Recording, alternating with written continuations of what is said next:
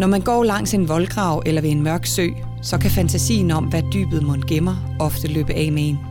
Sådan har jeg det i hvert fald, men heldigvis har jeg aldrig oplevet det, som manden på Margretheholm ved Christiania i København oplevede i 1994. Jeg er for ung til at have været på arbejde som journalist på sagen dengang, men jeg har set billeder af kollegaernes arbejde. Det er barskt og et meget sjældent syn, heldigvis.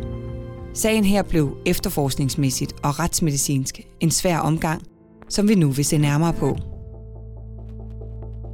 I denne episode kigger vi på et helt specielt drab, som gav datidens efterforskere, retsmedicinere og jurister store udfordringer. Til at fortælle om sagen har jeg talt med professor i retsmedicin Hans Peter Hågen, tidligere drabschef Jens Møller Jensen, advokat Jakob Bug Jebsen og kriminaltekniker Bent Hytholm Jensen, som gør os klogere på de mange detaljer. Mit navn er Stine Bolter. Velkommen til podcasten Danske Drabsager, fortalt af de fagfolk, der har været helt tæt på.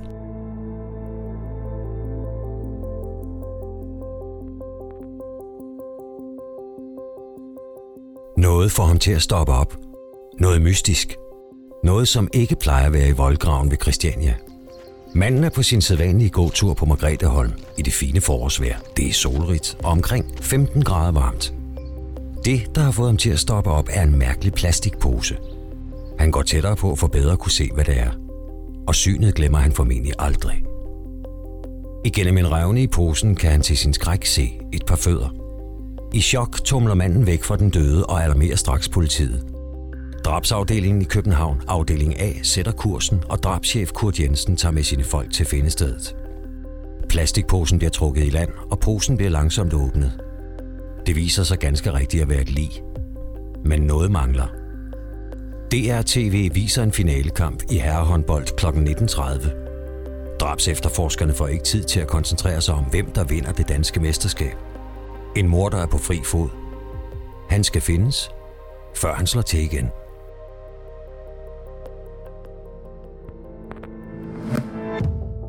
Løgne, hemmeligheder og flugt fra sandheden er blot nogle af elementerne i denne sag fra 1994. I maj måned blev der fundet en plastikpose, der lå og drev i kanalerne tæt på Christiania.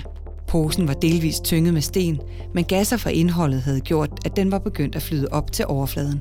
Da posen drev mod bredden, blev den opdaget af et vidne, som bemærkede dele af indholdet stikker ud. Politiet var hurtigt på stedet, og Københavns brandvæsen bjergede livet, hvorefter findestedsundersøgelsen startede op. Professor i retsmedicin Hans Peter Hågen var en af dem, der blev kaldt på arbejde, blot få timer efter fundet var gjort, og han skulle som den første undersøge livet nærmere. Der kom der ud, så var det naturligvis politi derude, det var klart, for det var dem, der havde kontaktet os. Og der havde man så hævet en pose, et stor pose, i land. Og den blev så åbnet, efter at jeg var kommet. Og øh, så drabschefen, som jeg kendte udmærket, vi hilste på hinanden, og så sagde jeg nok kort, hvad har du til mig i dag? Og så sagde han, ja, du, det, det, nu må vi jo se, hvad det er for noget i denne her pose. Men øh, der, er jo, der er jo nok et menneske, måske ovenikøbet en mand. Okay, sagde men så, så må vi jo se, hvad, hvad der gemmer sig i posen. Og så åbnede en af kriminalteknikerne forsigtigt posen, mens efterforskerne og øh, min forvagt, altså den vagthævende retsmediciner, og jeg stod og kiggede. Så stod vi sådan ligesom og kiggede ned på alle sammen, næsten sådan, så hovederne stødte ind i hinanden på, øh, på den sæk, som blev åbnet lidt så forsigtigt. Og så kunne vi se en skulder, og vi kunne se noget af en ryg. Men hovsa, der var noget, der ikke var der. For det på det her tidspunkt, når vi så nogle skulder og noget ryg, så skulle vi gerne have set hovedet også. Men der kunne vi bare se, at der hvor hovedet skulle have siddet, der var det bare et åbent sår. Okay, så var vi kommet så langt. Men øh, det var jo ikke sikkert, at personen var død ved at få hugget hovedet af. Så sækken blev ikke åbnet fuldstændig og afdøde trukket ud af sækken. Der blev kigget forsigtigt ned for at ligesom se, og personen lå sådan, sådan ligesom lidt sammenkrøllet. Og så ligesom efter at vi så havde undersøgt det på, på stedet, og, og så blev jeg jo altså spurgt om, hvor længe jeg troede vedkommende havde været død. For det var jo ikke noget muligt. Det var jo ikke noget med at tage øh, temperatur her. Det, det var det ingen grund til. Og dødstivheden var væk, og der var heller ikke øh, ret mange ligeplætter, og jeg ville ikke tage tøj af på stedet. Så det var ikke så meget, jeg havde at gå efter. Men jeg kunne se altså, at huden var en lille smule medtaget, og naturligvis det, vi kalder vaskekonehud, sådan en rynket hud.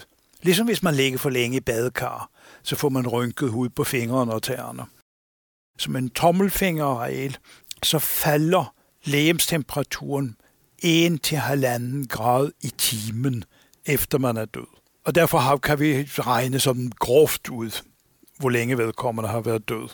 Efterhånden så når temperaturen jo ned på den samme temperatur som omgivelserne. Men altså, hvis man kan tage temperaturen, hvis det giver noget at tage den, så tager vi altså øh, temperaturen i endetarmen og temperaturen i, skal vi sige, i luften, hvor vedkommende ligger, eller i vandet, hvor vedkommende blev fundet. Men det gav altså ikke nogen mening her. Der var heller ikke noget, der tydede på, at der var nogen form for dødstivhed tilbage. Jeg rørte lidt på den ene arm, og den var helt slap. Så det vil sige, det var heller ikke noget dødstivhed. For dødstivheden, det, den indtræder efter nogen 3-4-3 timers tid, eller sådan noget, så begynder du, så tiltager den, og så forsvinder den igen efter nogle dage. Men der, det kunne vi heller ikke bruge. Det var bare, der var ikke nogen dødstivhed tilbage, så det var gået mere end bare et par dage. Og huden var rynket, som den jo er, når man har været længe i vand. Det vil sige, at jeg kunne ikke sige ret meget andet, end at som et slag på tasken, så, så skød jeg på ja, uge, par uger måske. Og det viste sig jo altså, at jeg ramte helt forkert. Fordi han havde været død et halvt års tid. Hvor jeg jo ikke vidste, det var, at han var blevet smidt i vandet, og så var det kommet vinter, og så var det frosset. Og når det først er frosset, jamen så sker der ikke noget mere, så sker der ingen udvikling, hverken den ene eller den anden vej. Så er det som om tiden står stille. Og så tør vand, vand op igen, men det er stadig koldt, og så sker det heller ikke så meget. Og så kommer det langsomt, skal vi sige, gang i begyndende forrådnelse. Og her var det lidt begyndende. Så sådan var det. Nå, men i hvert fald så blev afdøde transporteret til Retsmedicinsk Institut for videre undersøgelse. For politi er det meget vigtigt at få et tidsforløb i det her. Hvor længe er det siden det her skete? Altså er politi allerede håbløst bagud? Eller kan de løbe denne her sag op øh, relativt hurtigt? Og det er klart, hvis der er noget, der er sket for et halvt år siden, jamen, så kunne det jo altså være, at øh, gerningspersonerne er over alle bjerge. Politiet skal have så mange oplysninger som overhovedet muligt til at begynde med, så de har så meget som muligt at arbejde med. Og der kan vi altså være behjælpelige med noget af det. Når et lig, som i den her sag, har ligget i vand i længere tid, hvad, hvad for nogle forbehold skal du så tage dig i forhold til, hvis det har ligget på land? Det, der jo sker med, øh, med ligene, når det ligger i vand, det er, at de bliver opblødt af, af vandet, og kan blive sådan lidt, lidt, lidt mere nærmest oppustet, gråbleje, næsten over i det hvide. Men det er altså en, det er en virkning fra vandet, men som men også som, begyndende, som begyndende forrådnelse. For det er gasdannelsen inde i lige. Den sker, om lige ligger i vand, eller om det ligger i, på land. Huden løsner hurtigere, når et lige ligger i, i vand, end når det ligger på land. Ligger på land, så kan det tørre ind. Det gør du naturligvis ikke, når du ligger i vand. Så du får ligesom det der her lidt så blege og gråbleje over i det hvidlige. Lidt oppustet og lige, og så er der altså også med huden løsnet, begynder jo igen med, at du får vaskekonehuden, der rynket, øh, rynket hud på tænder, øh, på hænder og, og fødder. Og så begynder altså huden at løsne, og løsnes mere og mere, også på hovedet. Og det vil sige, når huden løsnes på hovedet, så tager det hårene med. Så der kan være for eksempel slet ikke noget hår tilbage, eller nogen hårtotter tilbage, og ikke mere. Og det siger nu om, hvor længe lige har ligget i vand. Så er du altså det, hvis lige ligger længe i vand, så kan du få det, som du kun ser, når det ligger i vand eller meget fugtig miljø, det er, at du får en forsæbning af lige. Og det vil sige, at det bliver dannet sådan et tykt, fast lag under huden, altså fedt under huden. De fleste af os har jo lidt fedt under, hud, under huden. Nogle har meget, andre har mindre. Men, men det er jo helt normalt at have et fedtlag under huden. Og det bliver så forsæbet. Hvis der er i Middelhavet, så kommer det jo, sker det meget hurtigere, end, uh, end, end, end hvis det er i, i vandet her på, på disse kanter. Hvis det er om sommeren, sker det hurtigere, end hvis det er om vinteren. På Retsmedicinsk Institut blev posen og indholdet undersøgt nærmere. Det foregår efter de samme principper hver gang en obduktion skal gennemføres. Jeg har aldrig selv været til stede under en obduktion. Det er kun fagfolk, som har et ærne, der får lov til den slags. Og jeg kan forstå, at det bestemt heller ikke er for sarte sjæle. Det kommer ind, som jeg vil sige, som det er. Øh, og så begynder udpakningen. Øh, og det øh, gøres sammen med kriminalteknikerne. Der vil det igen være efterforskere til stede, en eller to tre, det bestemmer politiet jo selv. Øh, mange efterforskere, der er til stede, og så er det en eller to kriminalteknikere også, og så er der retsmediciner. Og den retsmedicinske tekniker, altså retsmedicinerens assistent, som jo også er til stede, for at lave sådan det lidt mere, jeg vil ikke sige grove arbejde, men altså det, der kræver lidt mere kræfter, som foretages af, af den retsmedicinske tekniker. Og der begynder jo så først hvad siger at lirke og øh, afdøde ud af posen, sækken og afklædning, mens der blev taget masse billeder for hvert step, det blev dokumenteret af kriminalteknikerne ved at tage billeder. Fordi man har jo kun det ene skud i bøssen, ikke? Altså man kan jo ligesom ikke øh, rulle tiden tilbage og starte forfra. Så derfor så, så foregår det på den måde. Og det gør jo altså også, at den obduktion kan tage rigtig lang tid hvor meget af tiden også er til det, det her med at pakke ud og tage tøj af og fotografere, dokumentere. En af dem, der mange gange har dokumenteret det hele på en obduktionsstue, er kriminaltekniker Bent Hytholm Jensen. Han og kollegaernes opgave er at lede efter spor på den døde, som måske kan være med til at fælde gerningsmanden. Dels øh, er man med til at sikre beklædningsgenstandene på, på den afdøde, og få fotograferet det, inden, inden uh, man afklæder livet. Og så øh, efterfølgende, så følger man med hele obduktionen og optager øh, fotos øh, efter anmodning fra retsmediciner. Han siger, tag et billede af det her, tag et billede af det her. Øh, og det bruger han så i sin erklæring efterfølgende. Så sender man billederne ind til retsmedicineren bagefter, så sorterer han selv ud til sin øh, obduktionserklæring. Nogle gange er man nødt til at holde sig lidt på afstand, hvis det lugter alt for voldsomt, men man skal jo igennem det jo. Men, øh, men det vender man så også til. På Retsmedicinsk Institut stod fagfolkene både over livet, og især kriminalteknikerne var interesseret i, hvordan hovedet var blevet skilt fra kroppen. Kriminalteknikerne, de var meget interesseret i den nakkevirvel, der var skåret over. Fordi der kunne man altså, hvis der er en sav, der bliver øh, brugt, så kan man se savspor i knoglen.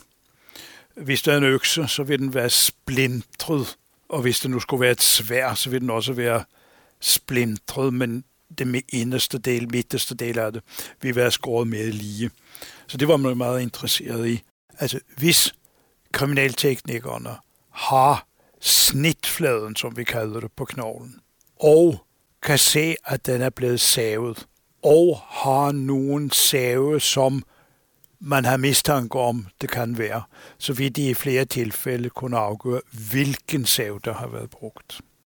Det vil tit gælde lige meget, hvad der er for et instrument, forudsat, at det er nogle ujævnheder på æggen og kniven, øksen, svære, eller at det ligeledes er nogle, skal vi sige, særlige kendetegn ved den sav, der måtte have været brugt. Jeg igen skulle prøve at spore mig ind på dødsårsagen. Og så kunne jeg jo se, at manden var jo blevet stukket, antageligvis med kniv, mangfoldige gang. Så der havde vi også en dødsårsag. Det vi jo så kunne regne ud, det var, at han var nok blevet stukket med kniv, knivdræbt, og så fået skåret hovedet af bagefter. For det alle de knivstik, det var jo nok, det han var død af det.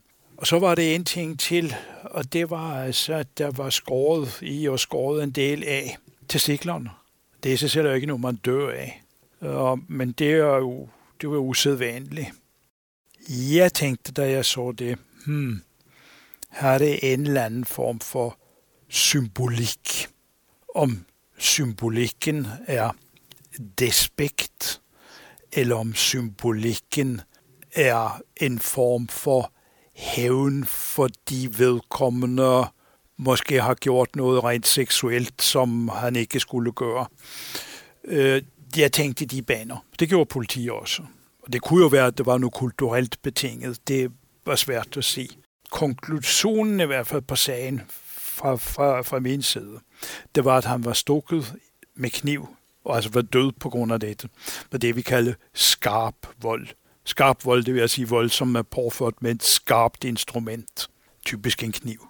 Han var død af det, og så havde han fået skåret hovedet af, og så var han blevet skåret i testiklerne. Og det var sådan set det, vi kunne konkludere.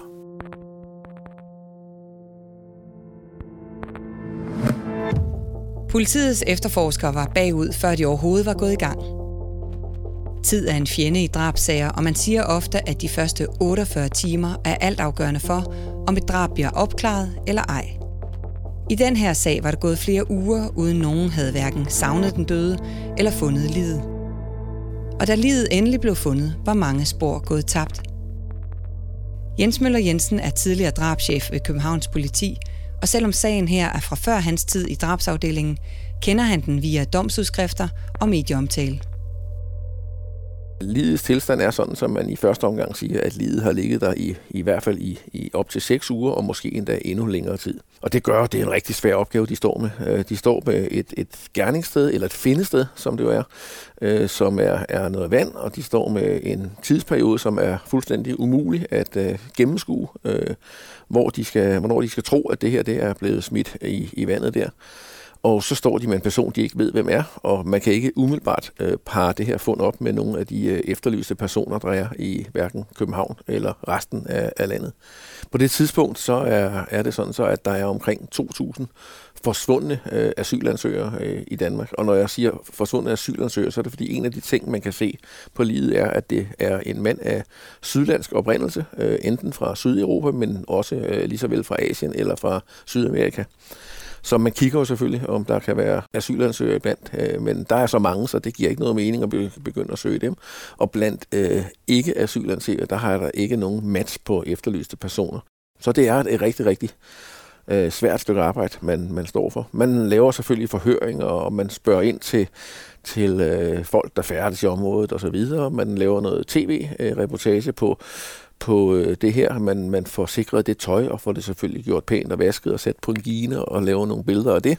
Efter en 10-12 dage har der været øh, op imod 100 henvendelser, og det er jo ikke ret mange, øh, når man tænker på, hvor massivt den her sag har været, øh, været omtalt. De dygtige retsmedicinere er også lidt af nogle detektiver, som kan finde spor, hvor vi andre aldrig vil finde dem.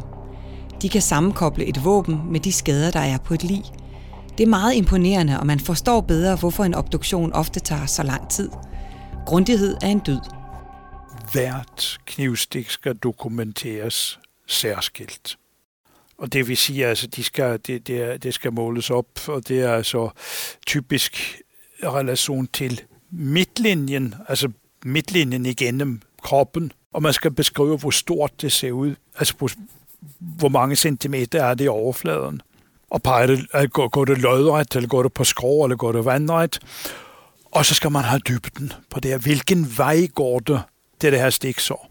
Går det lige bagud, går det skråt ned mod højre, skråt ned mod venstre? Hvilke organer er blevet ramt af dette stik, og hvor dybt er det? Kan du så, hvordan kan du så se, hvilket stik, der er nummer 1, 2, 3? Det kan jeg ikke. Jeg kalder det nummer 1, 2, 3 eller A, B, C. Men når spørgsmålet så kommer, hvilket knivstik var det første, så er det meget sjældent, man kan sige med stor sikkerhed, at det var det, der var det første.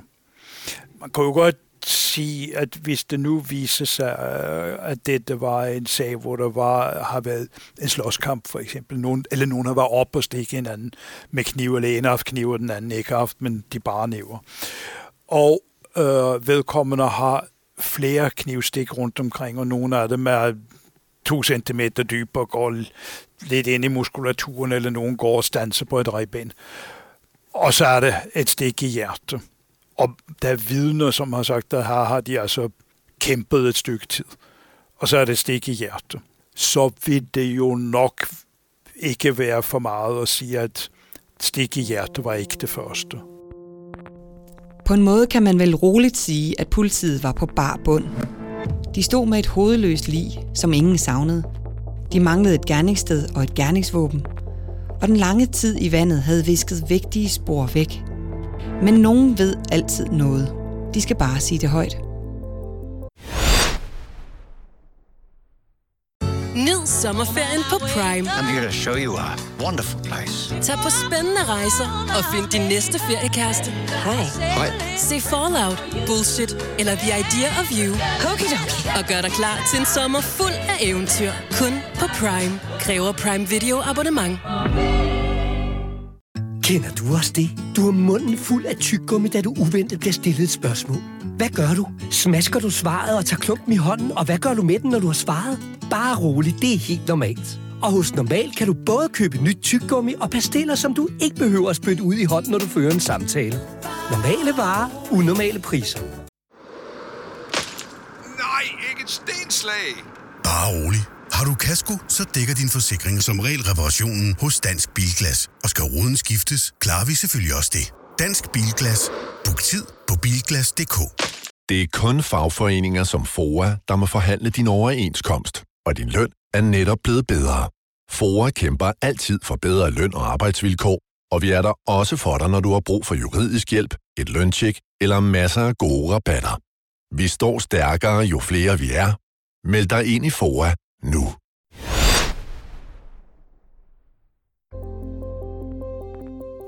Du skal gå til politiet, hvis jeg forsvinder. Ordene kommer med lige dele frygt og alvor.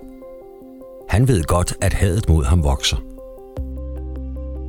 Et had, som kun er blevet værre, efter han har forladt sin gravide hustru. Det er hans egen svigerfamilie, han er bange for. Det er dem, der hader ham så inderligt, at de tror ham nærmest dagligt på livet, siger han til sin ven. Han har også fortalt sin ven, at han er blevet overfaldet med en jernstang. Om det er rigtigt, ved kun han. Hans ven lover at alarmere politiet, hvis han pludselig forsvinder. Men da Frederiksberg politi tager fat i mandens familie, vil de ikke have ham efterlyst. Frederiksberg politi lader sagen falde. Nu er der så gået syv måneder, og drabs efterforskerne har travlt.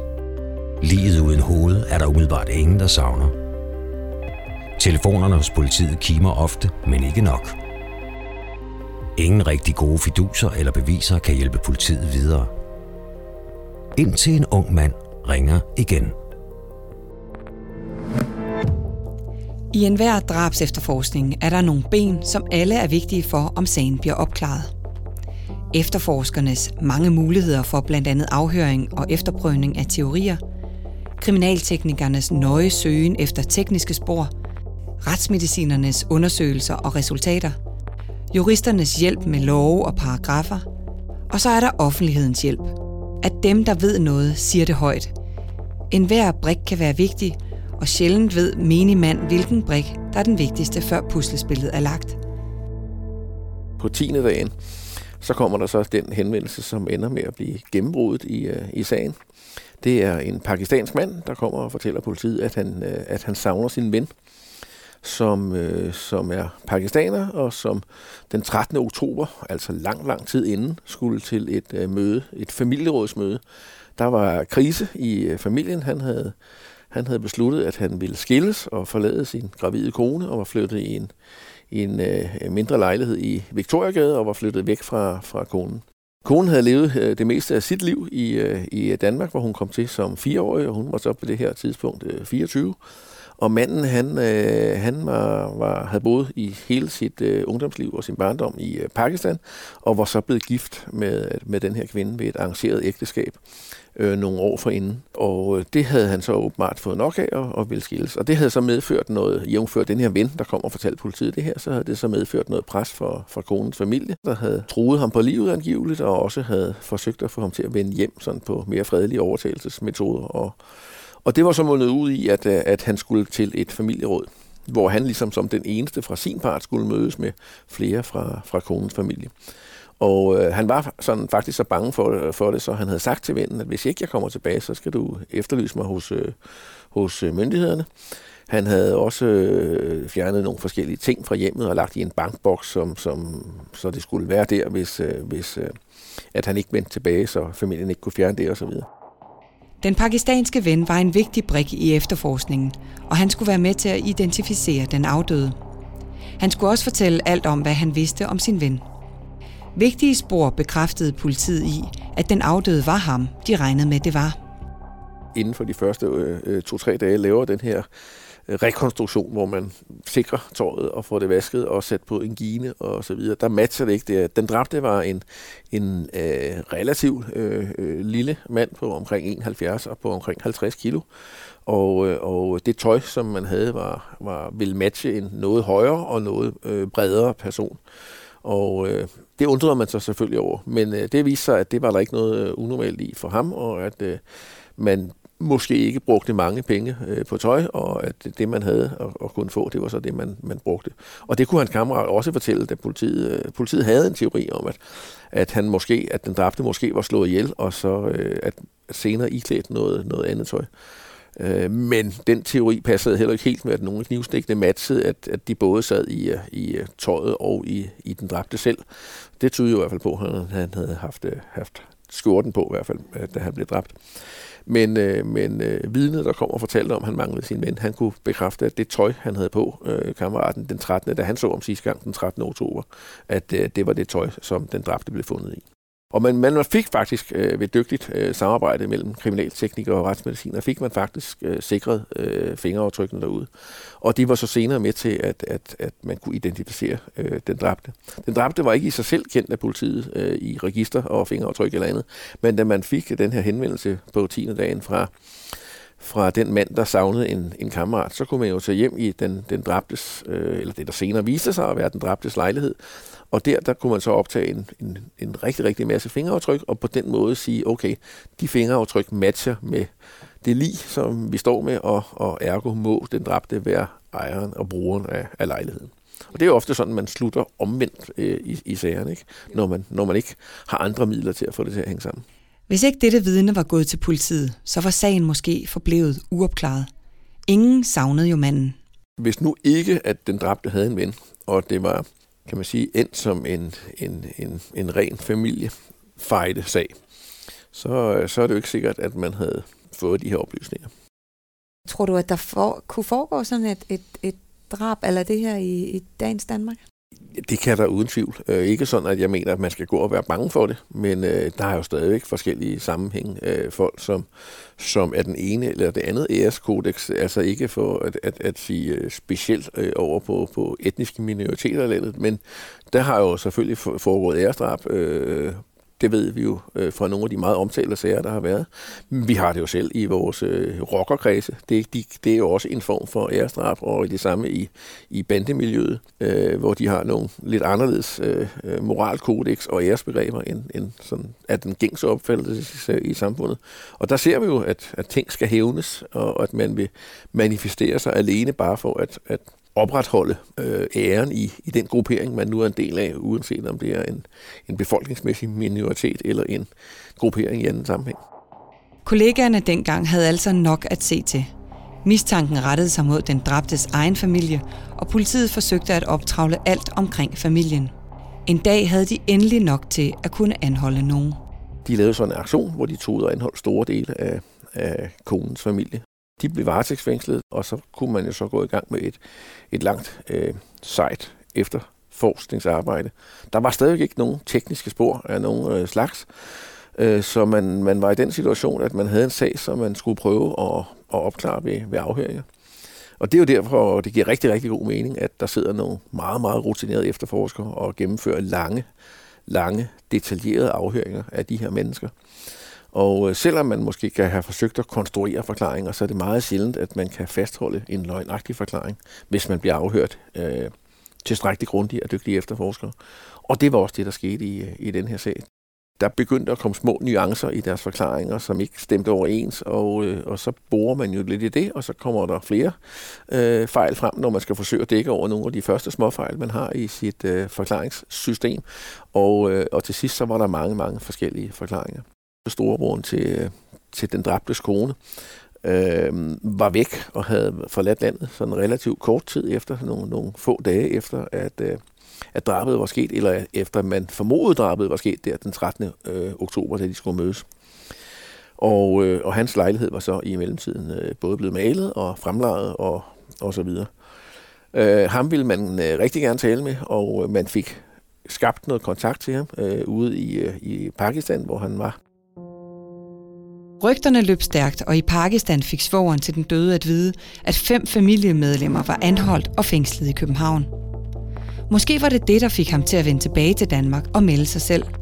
Den 29. juni 1994 blev han i hvert fald anholdt, sigtet for drabet. Han nægtede først, men to dage senere erkendte han. Han sagde, at han var alene om at slå manden ihjel i lejligheden på H.C. Ørstedsvej. I en hvid patruljevogn guider han betjentene til det sted, han smed hovedet i vandet. De stopper på motorvejsbroen Kalvebod Bro mellem Sjælland og Amager og han peger ned mod det mørke vand. Hovedet er dernede, siger han.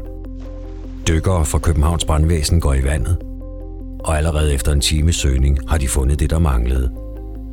Hovedet. Efterforskerne troede ikke på, at han helt alene havde slået den 30-årige mand ihjel. Nogen måtte have hjulpet ham. Seks dage senere ændrede han da også igen sin forklaring. Han var ikke alene om drabet. Ifølge ham var det faktisk hans lille søster, der startede. Hun gav sin mand det første stik med kniven, før han tog over og gjorde arbejdet færdigt. Tilbage i 1994 arbejdede politiet intenst med sagen. De fik fat på storebroren, svoren til den dræbte, og han kom hjem til Danmark frivilligt. Han kom så rent faktisk hjem på et tidspunkt, og så blev han så anholdt og tog så øh, efter nogle afhøringer og nogle dages varetægtsfængsling, så forklarede han så, at det var ham, der havde slået, øh, slået øh, manden ihjel, og det var gjort for at redde familiens ære. Øh, der var så stadig lidt huller i øh, hans forklaring, øh, og, øh, og øh, det betød, at også øh, konen på et tidspunkt til den dræbte øh, igen kom på banen, og, og hun endte også med at øh, tilstå, at det var hende og storebroren, der i forening havde, øh, havde dræbt ham og øh, skåret hovedet af ham. Og de havde, de havde stukket ham med kniv nogle gange i, øh, i lejlighedens entré, lige da han kom ind, og, og, og det var broren, øh, der havde stukket, og hun havde fastholdt. Og så havde de taget ham ud på badeværelset, og de havde her skåret hovedet af. Man manglede jo stadig hovedet, øh, og det havde man. Øh, tidligere i efterforskningen havde man selvfølgelig haft dykker ud og, og, dykke i søen, hvor, hvor livet blev fundet, og, og der var hovedet ikke dukket op. Øh, så, så det var stadig uafklaret, hvor det var. Øh, og det er jo så i virkeligheden også noget, som er ret hensigtsmæssigt, kan man sige, i drabsager. Det er, når man får den rigtige gerningsmand, så er det kun dem, der har øh, forklaring på, hvor tingene var. Og det var sådan så, at øh, konen store, hvor han på et tidspunkt forklarede og kørte ud og påviste, hvor han havde øh, smidt øh, hovedet i vandet, og da man sendte dykkere derud, så, øh, så fandt man øh, hovedet i en plastiksæk, og det var, øh, der var jo nu adskillige måneder øh, siden, at, øh, at det her var sket. Drabet var sket der øh, sent om aftenen, øh, midnat den 13. 14. Øh, oktober. Og, øh, og livet var i første omgang blevet fundet den 20. maj, og vi er nu langt henne i, i øh, næsten i efteråret, så det er cirka et år efter, at, øh, at drabet er sket, at man så finder hovedet i den her plastiksæk. Og den var smidt i vandet ude ved, øh, ved øh, Avedøre, øh, ved broen derude fra, hvor den smidt i vandet. Så øh, det er jo klart, at når han kan popvise, at hovedet ligger der, så øh, må man jo lægge til grund, at han som udgangspunkt forklarer i hvert fald mange af delene øh, samstemmende. Med fundet af hovedet kunne retsmedicinerne snart lave en ny obduktion og se, om de forskellige skader passede sammen. Måske kunne de endda fastslå dødsårsagen, når nu de havde hele kroppen.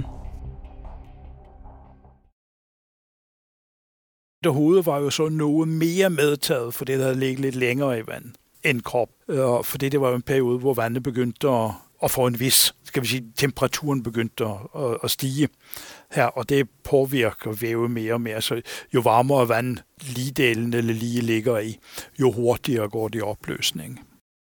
Og så skulle der foretages igen obduktion på et hoved. Og der havde vi jo naturligvis sikret os, den øverste nakkevirvel, der, den, den der var blevet skåret over. Den havde vi sikret os, så nu var det jo, mens resten af lige var nede i, i kølerummet i kælderen, så var der at se, om tingene passede. Og det passede fuldstændig, der hvor det var skåret over på hovedet, altså nederste af hovedet, og det vil jo sige på øverste del af øh, rygsøjlen, nakkesøjlen, det passede, det der sad fast på hovedet, passede fuldstændig med det, der sad den øverste del af den øverste nakkevirvel på resten af lige. Så kunne man jo sige til sig selv, aha, glimrende, det er den samme. Det passer jo. Det er ikke helt nok. Vi skal ikke være 100% sikre, vi skal være helt sikkert 100% sikre på, at det er den samme. Og vi havde jo sikret på lige, vi havde undersøgt tidligere, havde vi taget prøve fra til DNA-undersøgelse. Og nu tog vi også fra, fra hovedet, tog væv fra hovedet og ansigtet, det kan jeg ikke lige huske, men det er jo sådan set lige, at du skal bare væve fra, øh, fra det, vi, øh, det, den kropsdel, vi har, som også så blev sendt til DNA-undersøgelser. Og fidusen er jo altså, at DNA fra de to, altså fra øh, lige uden hoved og fra hovedet, de skulle gerne bonge ud med den nøjagtig samme DNA-profil. Så først kan man sige, at yes, det er fra den samme person. Det blev jo gjort i det her tilfælde, og det viste sig at holde stik. Det var den samme person. Det var hverken første eller sidste gang retsmediciner Hans Peter Hågen stod med et parteret lig. Hvorfor en gerningsmand kan finde på at skære et lig i stykker, er naturligvis noget, man tænker på, også som retsmediciner. Det, det der måske er hovedet af, altså det er jo noget, man ville gøre, enten hvis man nu skulle skaffe sig af et liber ved at kunne bære det væk i, i flere dele. Altså ikke skulle bære rundt på 85 kilo, øh, så kunne det være praktiske grunde, men her var det jo kun hovedet, der var skåret af. Og jeg mener altså, du bliver ikke så meget lettere, eller føler så meget mindre, bare ved at få skåret hovedet af. Så der kunne det også være et eller andet form for symbolik i det. Imens blev de mistænkte stadig afhørt, og efterforskningen fortsatte intenst mod familien. Der var nok af tråde og forklaringer at holde styr på. De bliver stadig afhørt nogle gange, og så bliver der lidt uoverensstemmelse, ikke uoverensstemmelse mellem dem, men, øh, men lidt divergerende forklaringer imellem dem i forhold til, at det så lige pludselig kun er, er storebror, der har gerningsmanden, og hun var, var besvimet og havde ligget på gulvet, og, og øh, mens drabet var blevet udført til sydlandet et, øh, et, et æresrelateret drab i sin nærmest reneste form, øh, som, som det ser ud, og at broren øh, gør det her for at holde familiens ære ren. Broren øh, bliver så en lille smule øh, utilfreds øh, under dele af, af forløbet, øh, og det er derfor, han, han giver sin egen søster, altså konen til den dræbte, at han også på et tidspunkt giver hende skylden for, for det her. Øh, og det gør han, siger han, fordi han på et tidspunkt finder ud af, at hun rent faktisk har været sin øh, mand, altså, den dræbte, at hun har været ham utro øh, på et tidspunkt, kort efter ægteskabet. To dage efter de bliver gift, hun bliver tvunget ind i det her øh, ægteskab, det er ikke noget, hun vil øh, og hun er på ferie i Pakistan, øh, ved ikke, da hun rejser derned, hun skal giftes, bliver præsenteret øh, for, fra, fra familiemedlemmer for den her mand, som hun nu skal giftes med, den, øh, den etårige øh, ældre mand, og hun bliver så gift med ham, og så rejser han, eller så rejser, øh, så rejser de to dage efter igen fra hinanden. Jakob Bug Jebsen har været anklager ved Københavns politi i en årrække, men er det ikke længere, og var det heller ikke, da denne sag rullede. Alligevel kender han til sagen og de udfordringer, hans kollegaer stod med dengang man endte jo med at, at gå ind og anholde en række familiemedlemmer, som så øh, blev fængslet, øh, for, for simpelthen at, at prøve at få øh, en øh, forklaring øh, ud øh, af dem, inden at de ligesom kunne få sammenstemt øh, forklaringer. Men det er jo bare altid et problem, fordi man kan jo sagtens have sammenstemt forklaringer øh, tidligere, men så er det jo politiets opgave i forbindelse med afhøringer og øh, i, eksempelvis i grundlovsforhør at få folk til ligesom at tale og få en masse oplysninger og detaljer ud af dem, som man så har mulighed for at sammenholde med forklaringer fra andre, som sidder i den varme stol. De to hovedmistænkte var enken til den afdøde og hendes storebror. De talte i øst og vest og havde forskellige forklaringer. Forsøgte at bygge historier op og lave nye forklaringer for at slippe for straf. grundigt efterforskningsarbejde, det, det går jo netop ud på, at altså, jo mere man har klarhed over, jo mere kan man forholde, øh, når de er inde til en politiafhøring, eller hvis de er til en afhøring i retten. Og, øh, og, og her var der altså øh, flere af de mistænkte. Øh, der var jo oprindeligt fem, der sad varetægtsfængslet i sagen, og, og øh, da de, de to hovedmistænkte jo så valgte at tilstå, så løslod man de øvrige, og så tænkte man, nu havde man en opklaret sag. Men det viser sig så sidenhen, at de lavede deres forklaringer om og trak tilståelser tilbage. Øh, så, og, og der må man jo så fra gang til gang forholde sig til alle sagens detaljer, og så prøver at få et klart svar på, jamen, hvis du har sagt og tilstået, at du har medvirket til et drab for to måneder siden, hvorfor kommer du så i dag? Hvad er forklaringen i det? Og så må man jo søge et troværdigt svar på, hvordan det nu engang kan hænge sammen. Og øh, der er jo ingen tvivl om, at, at jo flere gange man ændrer sine forklaringer undervejs, jo, jo mindre troværdig bliver man. Men øh, Jakob, øh, den her kvinde, hun valgte efter fem uger at tilstå at have slået sin mand ihjel sammen med sin storebror. Hvorfor tror du, at hun valgte at tilstå efter de her fem uger? På det her tidspunkt var hun jo formentlig også øh, presset af, at der sad en række andre familiemedlemmer øh, fængslet i den her sag. Så hun valgte at tilstå, at hun sammen med hendes storebror havde medvirket til at, at dræbe hendes, øh, hendes mand. Men den tilståelse blev så sidenhen trukket tilbage.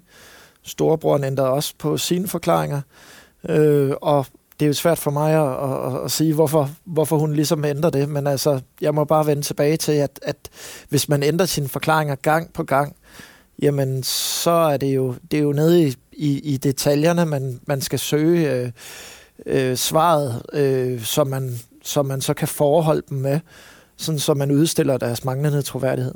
Hvor tit oplever man, at de i retten forsøger at ændre forklaringen Jamen, det sker forholdsvis ofte, og øh, den øh, velforberedte anklager, der kan det jo gå hen og, og blive til en stor fordel ved, at man er, er velforberedt og sidder over for en person, som, som man måske kan få til at, at, at tale, og jo mere detaljeret den person øh, taler, jamen så får den pågældende måske tale sig ud i nogle kroge, som, som det er svært at komme ud af igen.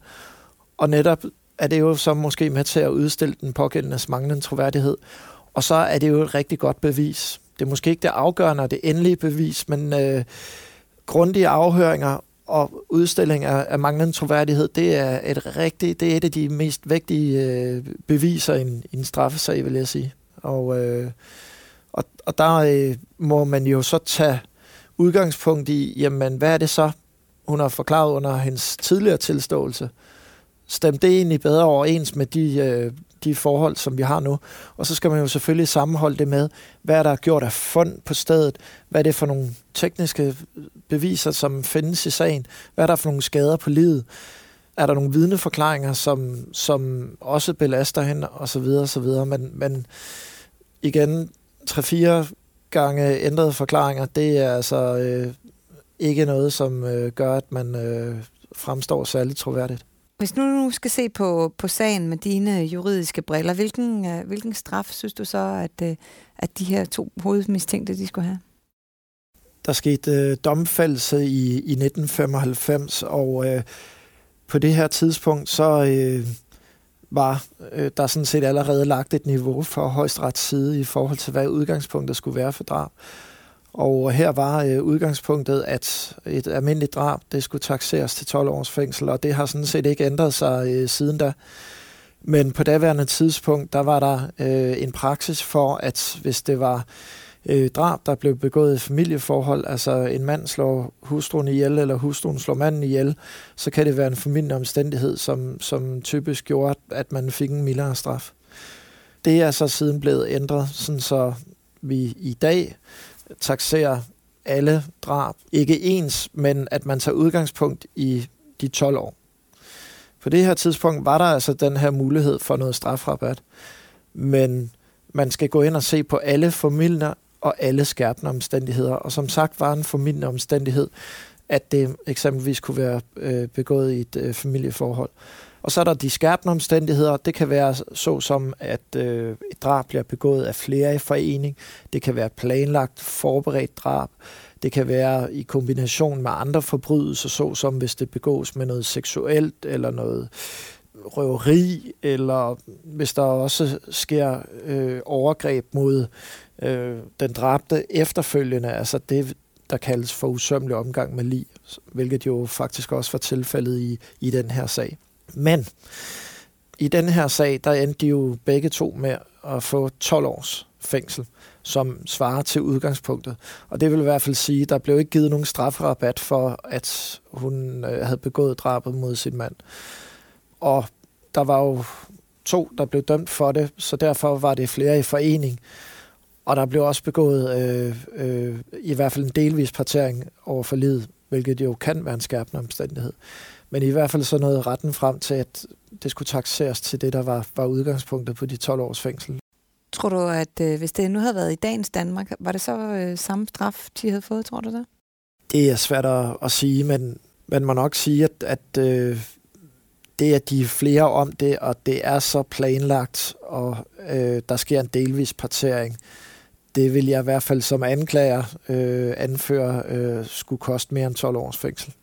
Men, men om det er tilstrækkeligt til at, at, at løfte sagen op på 13 og 14 års fængsel, det, det skal lade være usagt. Mm. Og det var vel også før, at vi her i Danmark kendte til noget, der hedder æresdrab, eller som man som kalder for æresdrab, altså hvor det sker i, i, i miljøer, øh, i familiære miljøer. Øh, tænker du, at det, det også ville have været anderledes? Jamen det er sådan i dag efter øh, strafloven, at, at øh, er det øh, æresrelateret, så øh, kan det indgå som en skærpende omstændighed. Det kunne det sådan set også allerede dengang, men det kræver jo selvfølgelig, at man har noget bevisførelse omkring det. Denne sag var meget speciel, da flere på skift påtog sig skylden for gerningen. Selvom politiet i forløbet potentielt stod med flere forskellige gerningsmænd, var de til sidst ikke i tvivl om, hvem der egentlig bar skylden, nemlig de to søskende. De to fik på skift afstemt deres forklaringer, så det alene var broren, der skulle stå bag drabet. Men det troede retten ikke på, især ikke, da politiet kunne bevise, at kvinden havde indkøbt plastikposer, men til dem livet lå i det er klart, alt, alt i en planlægningsfase er selvfølgelig øh, vigtigt, og, øh, og det er klart, hvis det er hende, der har været ude at købe, eller når det viste sig at være hende, der har været ude at købe de sække, som, som livet senere og hovedet senere blev, blev gemt i, så er det jo selvfølgelig også med til at bevise øh, det forsæt, som hun har haft allerede inden øh, drabet sker, øh, og, øh, og er dermed også med til, at, at hun skal, skal straffes for det. Og de havde jo så afgivet øh, nogle forklaringer, øh, på et tidligere tidspunkt, som stemte fint overens og forklarede, hvordan drabet var sket med dem begge to. Og så først i et sidste forsøg igen, efter de havde haft lejlighed til at snakke sammen i, under et af retsmøderne, så har de så for første gang fået mulighed for at afstemme forklaringen, og så kommer der så en ny forklaring, hvor hun ikke øh, er, er en del af det. Og den øh, hoppede retten altså ikke på. Jens, øh, hvad tror du, der skal til, for en gerningsmand kan, kan skære et andet menneske op? Altså partere et lige? Jamen, jeg tror, at øh, i, i nogle sager handler gerningsmænd ud fra et, et øh, her og nu rationale. Hvad skal der til, for at jeg ikke bliver øh, anholdt og strafforfulgt for den forbrydelse, jeg lige har gjort? I den sag, vi lige har talt om, er jeg ret sikker på, at det er sådan en helt praktisk øh, foranstaltning, at man står med et lig på et badeværelse, og at øh, man ikke tør tage chancen at, øh, at øh, bære livet ned, fordi at man kan blive set undervejs, uanset om det er om natten eller andet. Øh, og øh, man har, har tidligere i andre drabsager set, at, at der er, er lige der er blevet rullet ind i guldtæpper. Det er sket et par gange i nogle af de københavnske sager også, og båret ud på den måde som, som flyttegods. Og man har også set, at øh, i, i andre sager, at netop øh, nogle forsøger at skære øh, line øh, ned til mindre dele, så de nemmere kan få dem ud, som om det var flyttegods af forskellige slags. Og jeg, vil for, jeg forestiller mig, at det er det, der er sket i den her sag. Og jeg tror ikke, der er noget symbolik i hovedet, og heller, dermed måske heller ikke på, at, at det var, var skilsmisserelateret og, og så videre. Og gerningsmanden har jo selv sagt, at han netop fjerner hovedet for at, at vanskeliggøre politiets øh, efterforskning. Det, det lyder nærmest som, han har haft en, en tro på eller en frygt for, at øh, kroppen ville blive fundet på et tidspunkt, og så håbede på, at, at ved at have hovedet for sig, øh, at, at det så ikke ville øh, drive i land. Det er trist at tænke på, at en person kan være død i flere måneder, uden at nogen rigtig har savnet ham. I sagen her ledte ikke engang hans gravide kone eller familie efter ham. Det var først, da han blev fundet som et parteret lig i en voldgrav, at nogen begyndte at bekymre sig om, hvad der var sket. De professionelle parters ekspertise og hårde efterforskningsarbejde fik dem langsomt på sporet af sandheden. Og havde det ikke været for den dødes gode ven, så er det slet ikke sikkert, at sagen var blevet opklaret. Under efterforskningen kom det frem, hvordan søskendeparet kynisk havde planlagt og udført drabet. At de havde indkøbt remedier og lukket manden ind i lejligheden, selvom han faktisk frygtede for, hvad der kunne ske. Han var så bange, at han havde advaret sin gode ven på forhånd. Efter ugerningen skilte de hovedet fra kroppen og smed det hele væk i håb om, at ingen ville finde det igen. Søskendeparet forsøgte altså at begå den perfekte forbrydelse, men de blev afsløret, og retfærdigheden skete fyldest til sidst. Tak til professor i retsmedicin Hans Peter Hågen, tidligere drabschef Jens Møller Jensen, kriminaltekniker Bent Hytholm Jensen, samt advokat Jakob Buk Jebsen for jeres fortælling. Speaks indtalt af Henrik Forsum. Podcasten er produceret af Bauer Media og True Crime Agency. Klippet af Sonny Laudrup og tilrettelagt af anne Cecilie Gernøks. Mit navn er Stine Bolter. Tak fordi du lyttede med, og husk du igen kan komme helt tæt på en af virkelighedens kriminalhistorier, når vi er tilbage om 14 dage med et nyt afsnit af Danske Drabsager.